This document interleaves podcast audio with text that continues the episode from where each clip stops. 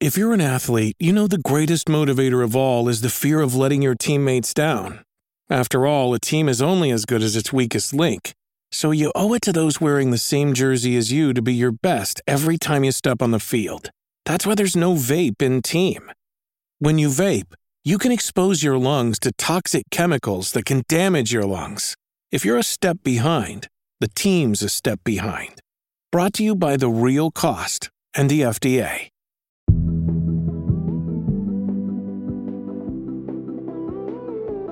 All right, I found something good already, and I think I'm getting a sense of what kind of subreddit this is. Hi, I'm Rachel Hampton, and you're listening to ICYMI. In case you missed it, Slate's podcast about internet culture. And as you can tell, Madison is not here. I have finally become the supreme. No, she is actually on vacation. Everyone take your PTO before it runs out at the end of the year. So today we're joined by one of our editors, Allegra Frank. Hi, Allegra. Hi, Rachel. Thanks for having me. I'm so glad you're here, not least because every single time the cat's away, the mouse gets to play, aka Madison's away, and we're gonna talk about Tumblr.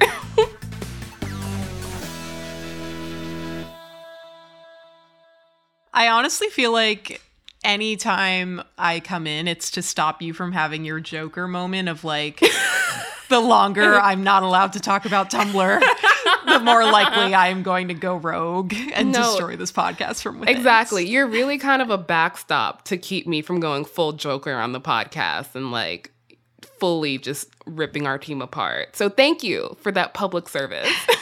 I'm happy to be the glue. So we're talking, of course, about Tumblr, but specifically social justice Tumblr.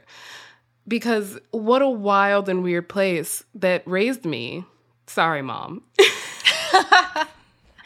so I'm gonna start off light because shit gets a little dicey on social justice Tumblr.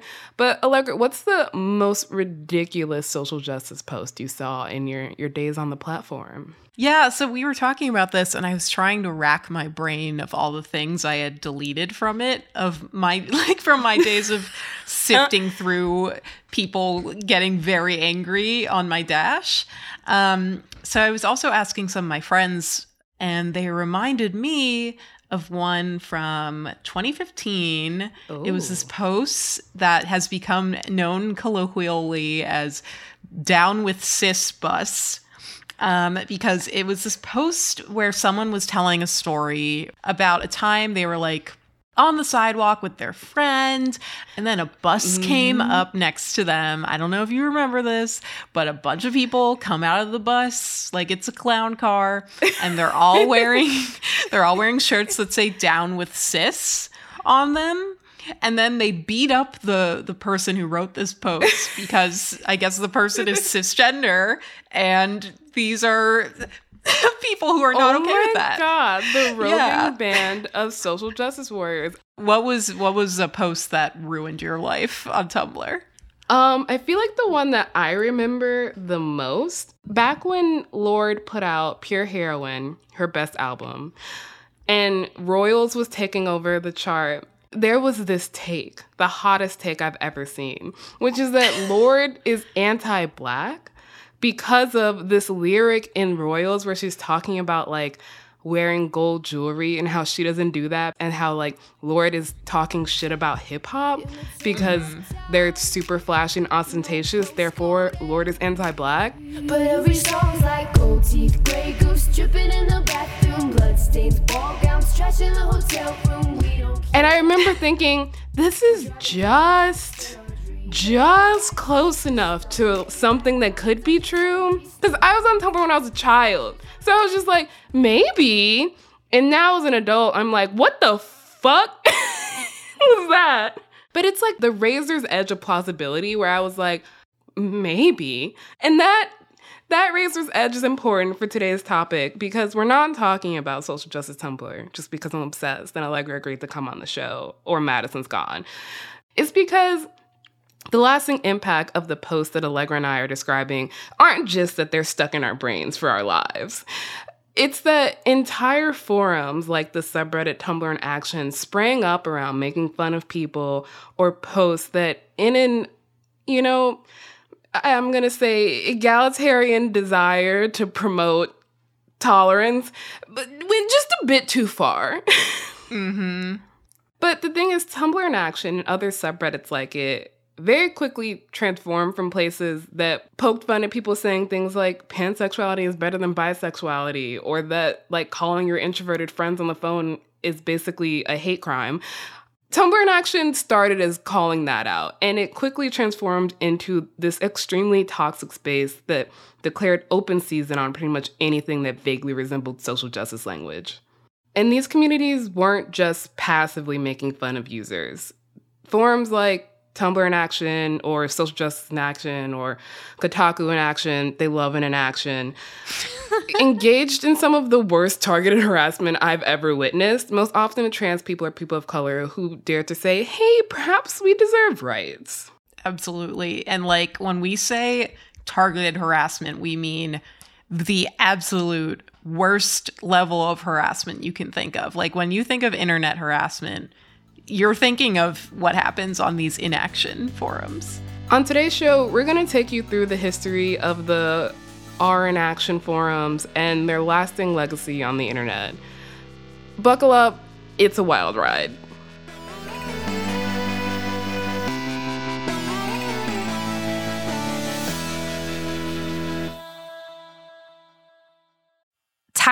Being able to get a hold of anyone when you have questions about your credit card? With 24 7 US based live customer service from Discover, everyone has the option to talk to a real person anytime, day or night. Yes, you heard that right. You can talk to a human on the Discover customer service team anytime. So the next time you have a question about your credit card, call 1 800 Discover to get the service you deserve. Limitations apply. See terms at discover.com/slash credit card. This episode is brought to you by Shopify. Forget the frustration of picking commerce platforms when you switch your business to Shopify, the global commerce platform that supercharges your selling wherever you sell. With Shopify, you'll harness the same intuitive features, trusted apps, and powerful analytics used by the world's leading brands. Sign up today for your $1 per month trial period at shopify.com slash tech, all lowercase. That's shopify.com slash tech. And we're back with Allegra and Tumblr. In the beginning, there was social justice Tumblr, which, you know, I refer to again as the burning pile of trash that perhaps formed my social consciousness. Yeah, you were big on social justice Tumblr, or at least relative to me. So I'm definitely e- excited to hear about your coming of age on such a uh, volatile place on the internet. I spent a lot of time on Tumblr as a teenager because Tumblr had a reputation for all the things that I loved, which was fandoms, porn, and social justice. You know, that's pretty much all I was interested in as a 14 year old. Sorry, mom. but in our one of our earlier episodes, we interviewed the founder of a really popular social justice blog that I follow called This Is White Privilege. And he basically said that the strength of social justice Tumblr is also its weakness, which is that the point of that side of Tumblr was to turn what amounts to very dense theory into like digestible little posts that you could reblog and say, like, yeah, I relate to that, which is admirable as an exercise, but in practice meant that it turned concepts like privilege and anti blackness and transphobia and capitalism into these bite sized nuggets, except the nuggets are made by people who perhaps should have never been in the fucking kitchen, you know? exactly. It's just like a very reductive place. But I mean, it's still like formative for a lot of people, for good and bad. I mean, like I I can't I learned a lot of things on social justice Tumblr. It's like one of the first places where I really started to understand like my experience as like a black girl in suburban Texas within a broader context. So Tumblr, you know, I learned some good things, also saw some weird shit there. Cuz on one hand, you have like really basic concepts like being encouraged to straighten your hair as a black woman is like a remnant of white supremacy and like gender and biological sex are not the same thing and like people refusing to pronounce your name correctly is in fact racist and then there was also stuff like introversion is a, a form of oppression or asking people to shower regularly is fucked up. There was a blog called This is Clean Privilege. And the issue is that a lot of people like me we were children and our brains were mush and we could not distinguish between the first set of things I'm describing and the second set. and so you're just like, all of this is true. And I am learning so many things on this Blue Hell site right next to this porn gift set. but when you're a kid who's just you know trying to do the right thing you're you kind of just take whatever you're reading as gospel because you're like okay right next to these set of facts that i know are true are these set of conjectures that have the kind of veneer of truth. And it wasn't until I went to college and started taking like ethnic studies classes with professors who had like PhDs in this shit that I, I realized how much I, I, I learned on Tumblr was just not completely wrong, but like two to like 50 degrees off base, you know? Which is a really big margin. So, this is the context of social justice, Tumblr, and some of its more ridiculous moments, which eventually became a kind of form of humor unto itself. And this is where Tumblr in action and all its various inaction can enter. like, Yeah. do you want to explain Tumblr in action? So, Tumblr in Action started around 2013, really picking up steam in 2014 as a subreddit that was specifically dedicated to sharing at first Tumblr posts, and then it evolved past there to be things on other platforms like Twitter or Facebook.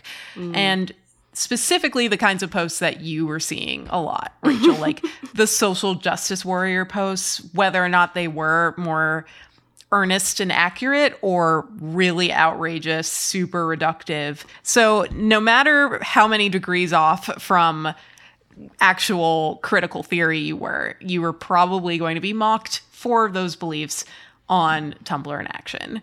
So, users on there, Redditors, would call out a lot of those posts that they categorized as kind of over the top or that they found incredulous specifically ones that were sort of asserting more progressive views, even if it was something just like, I think racism is bad. Like, they would often find a way to mock that on the forum. And they would just use these posts that they pull from Tumblr as a way to portray Tumblr to the rest of the Reddit community and the internet at large as a place where liberal bias and marginalized beliefs and marginalized people could all just come together and turn into this really laughable or histrionic almost feral kind of place. So it it came it started with a pretty bad mean intention, but I think in 2013 as you said like a lot of these things we did still kind of find funny. Like there was still Yeah. humor to be found. But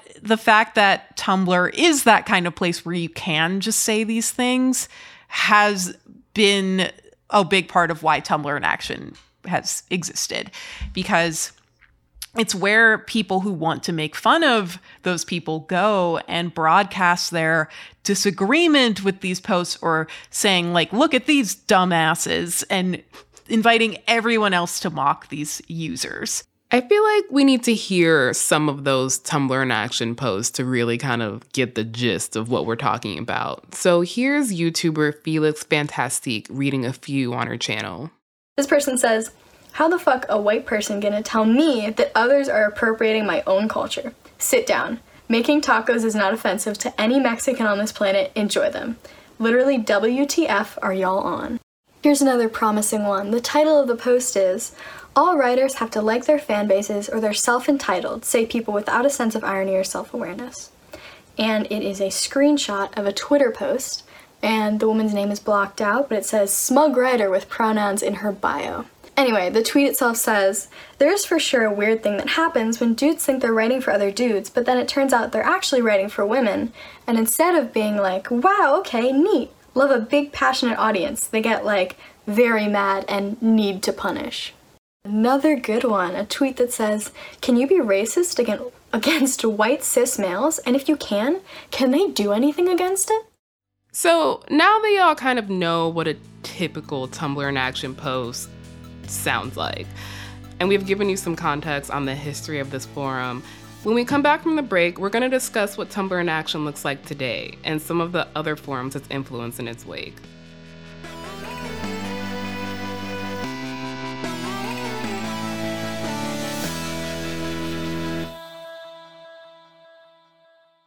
Hi, I'm Daniel, founder of Pretty Litter. Cats and cat owners deserve better than any old fashioned litter. That's why I teamed up with scientists and veterinarians to create Pretty Litter. Its innovative crystal formula has superior odor control and weighs up to 80% less than clay litter. Pretty Litter even monitors health by changing colors to help detect early signs of potential illness. It's the world's smartest kitty litter. Go to prettylitter.com and use code SPOTIFY for 20% off your first order and a free cat toy. Terms and conditions apply. See site for details.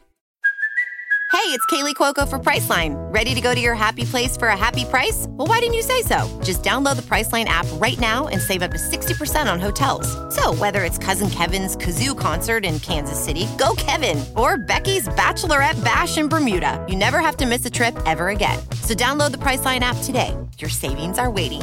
Go to your happy place for a happy price. Go to your happy price, Priceline. Hey, I'm journalist Sam Sanders. I'm poet Saeed Jones. And I'm producer Zach Stafford, and we are the hosts of a podcast called Vibe Check. On Vibe Check, we talk about everything news, culture, and entertainment, and how it all feels. That's right. We talk about any and everything on our show, from real life issues like grief to music and movie critiques. And that barely scratches the surface. Yes, indeed. And it doesn't stop there. We have got a lot to say. So join our group chat, Come to Life. Follow and listen to Vibe Check wherever you get your podcasts. And we're back. And just a heads up, we are going to be talking a bit about Gamergate towards the end of this episode. So if that's something you don't want to hear, feel free to turn it off now. So, like, before the break, we talked about the kind of roots of places like Tumblr in action. And basically, what started as a way to poke fun at stuff that we are admitting is ridiculous. Right.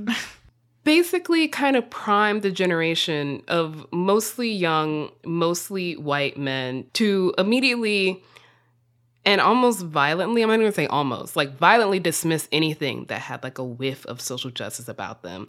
And the mostly white, mostly young is not just something I made up. The Daily Dot wrote a really great piece and cited some statistics about who was mostly looking at Tumblr in action, and it was mostly young white men under the age of 24. Which, you know, in the past few years, we've seen what mostly young, mostly white men under the age of 24 on the internet have wrought. So, the way this kind of priming most often manifested was in a deep hatred of trans people and women and people of color. And one of the very standard targets of places like Tumblr in Action is the concept of neopronouns, which are pronouns outside of she, her, he, him, and they, theirs. And so Tumblr was a pl- definitely a place where people would say their pronouns were like bun or something else. And again, Tumblr collapses context, so you can't exactly tell who's trolling. And so Tumblr in Action would take the most extremist views and be like, this is indicative of the entire community. And this is what Tumblr in Action did. Basically, like the same context collapse that I experienced as a 14 year old was the same context collapse that Tumblr in Action encourages, but in bad faith. Absolutely. Being a skeptic was almost like a celebrated mode of being, especially during the peak of these forums. Like You're just asking questions. Yeah, it's like, oh yeah, I'm just a curious person. I just want to make sure we're all on the same page here. And you being the one who dares to ask the questions immediately makes you superior to the ones that you are questioning. And there was this way in which any kind of appeal to emotion immediately delegitimize anything you were saying. I mean, that's where like the the the tears come from, or like the special snowflake, where it's like, oh, you're triggered, like your feelings are hurt. Like, you know, it's like, why are you, as someone who doesn't experience this, an expert on this just because you aren't emotionally impacted by it? And that was kind of what these forums encouraged. So I feel like at this point, we've mostly talked about the online dynamics of these forums. But this shit has real world effects too. Right, which is enter Gamergate. So, we mentioned before a little inaction brother or sister, or neither, probably Kin. brother. An- a- another inaction kin. I'm sorry. Thank you for reminding me. Um, Get it correct? an inaction kin called Kotaku in Action. So this was a sort of an inaction kin that was focused not on Tumblr or other social media platforms, but specifically on games journalism and the gaming industry, which, as we all know, has its own huge fandom and community and discourse. And they they basically use their forum to assess the work of people whose job it was to review video games or report on industry happenings. Mm. And Kotaku is one of the longest running video game news websites that also has criticism, commentary, videos, reviews, all kinds of content. And as a part of the RIP Gawker Media umbrella, it had a very, I mean, openly liberal slant. And Yeah. that's what a lot of readers came to Kotaku for, myself included. But because Kotaku's writers and leadership would say, hey, we don't love that, you know, this game treats women as objects, or we Mm. don't love that this game, all the enemies are black. all the people you're killing are black. Like, they would have commentary on, like, hey, we need to hold the gaming industry accountable for this kind of content because millions of people are playing these things and are being radicalized to believe it's okay to just treat women like sex toys. And a place like Kotaku in Action was dedicated to posting sharing those articles and saying look at these stupid SJWs trying to brainwash us gamers into believing that the liberal agenda should be infecting gaming. Are we not safe? Are we not free? Even in our Is passion? this not America? exactly. And so Gamergate sprang predominantly from that forum because these sort of self-appointed watchdogs of games journalism they turned their spears from games journalism as an industry mm. toward the games journalists and games developers and Yeah. games sympathizers. They turned their their ire toward them. They must now find ethics in games journalism and hold all There it games is. right and hold all games journalists to account and if those games journalists had any potential lapse in ethics as they defined it they need to be taught a lesson and that lesson was taught through doxing as in broadcasting someone's personal information online and sending them targeted abuse whether it's over the phone uh, via email via via Yeah. DM and taking over their accounts, hacking into all of their accounts, just awful, awful things. Basically, browbeating people completely off the internet. And like to be clear, when these people were talking about ethics and video games journalists, what they were talking about were any games journalists who on any social media platform or in any way publicly espoused any kind of outspoken feminism or anti-racist or like pro trans views. And so it wasn't even just what you were writing. It it was what you said anywhere online. So, tons of people in the gaming industry were kind of ran off the internet or feared for their lives. It was very traumatizing for those people who were attacked for months and months and months. And Kotaku in Action slowly evolved into a forum that was really proud of its efforts and ability to target and harass people. It basically created an entirely insecure landscape for many people online who used to be able to find some sense of safety while sharing these views of equality.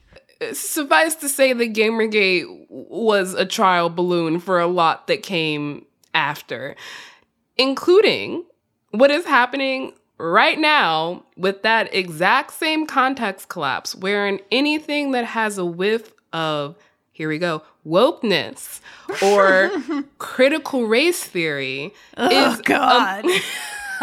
no, exactly. Disgusting. It's just like, it's most people could not, if you asked anyone who hated, who was anti woke or anti CRT, what those terms meant, it would be impossible to describe because it is just a way to signal at a broad group of people in the same way that SJW and Tumblr and Kotaku were a way to signal at a large group of people that were to be met with disdain and or violence. And that has huge long-ranging impacts because now everything is critical race theory. Like integration is critical race theory. And I don't know, man. I feel like integration should probably not be banned in schools. Right. The inaction forums, the inaction kin were proof positive that, hey, actually, you can all come together online and take people down. And it's going beyond these forums. But, you know, despite the kind of grim note of this, there is, I would say, some hope. Or there there's some action. We're not still in 2014.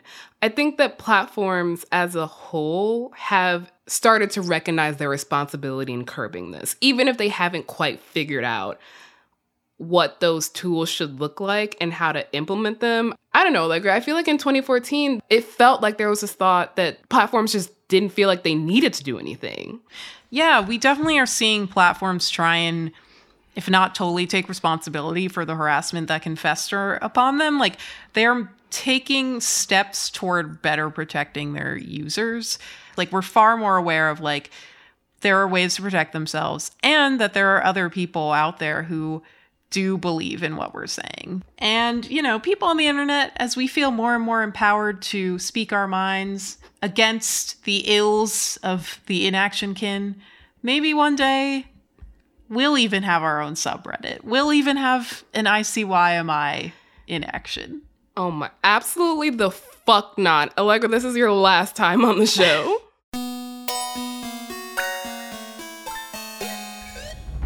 All right, that is the show. We will be back in your feed on Saturday, so definitely subscribe. It's free, and Madison will be back, and I will not be talking about Tumblr. Please leave a rating and review on Apple Podcasts. Tell your friends about us. You can follow us on Twitter at ICYMI underscore pod, which is also where you can DM us your questions like, please let Rachel continue talking about Tumblr. And as always, you can drop us a note at ICYMI at slate.com. Who knows? We might have you on the show.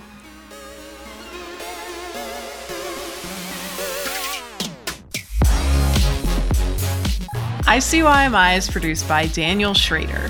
Our supervising producer is Derek John. We're edited by Forrest Wickman and me, Allegra Frank. Alicia Montgomery is executive producer of Slate Podcasts. And special shout out to Amber Smith. See you online. Or on our Reddit forum.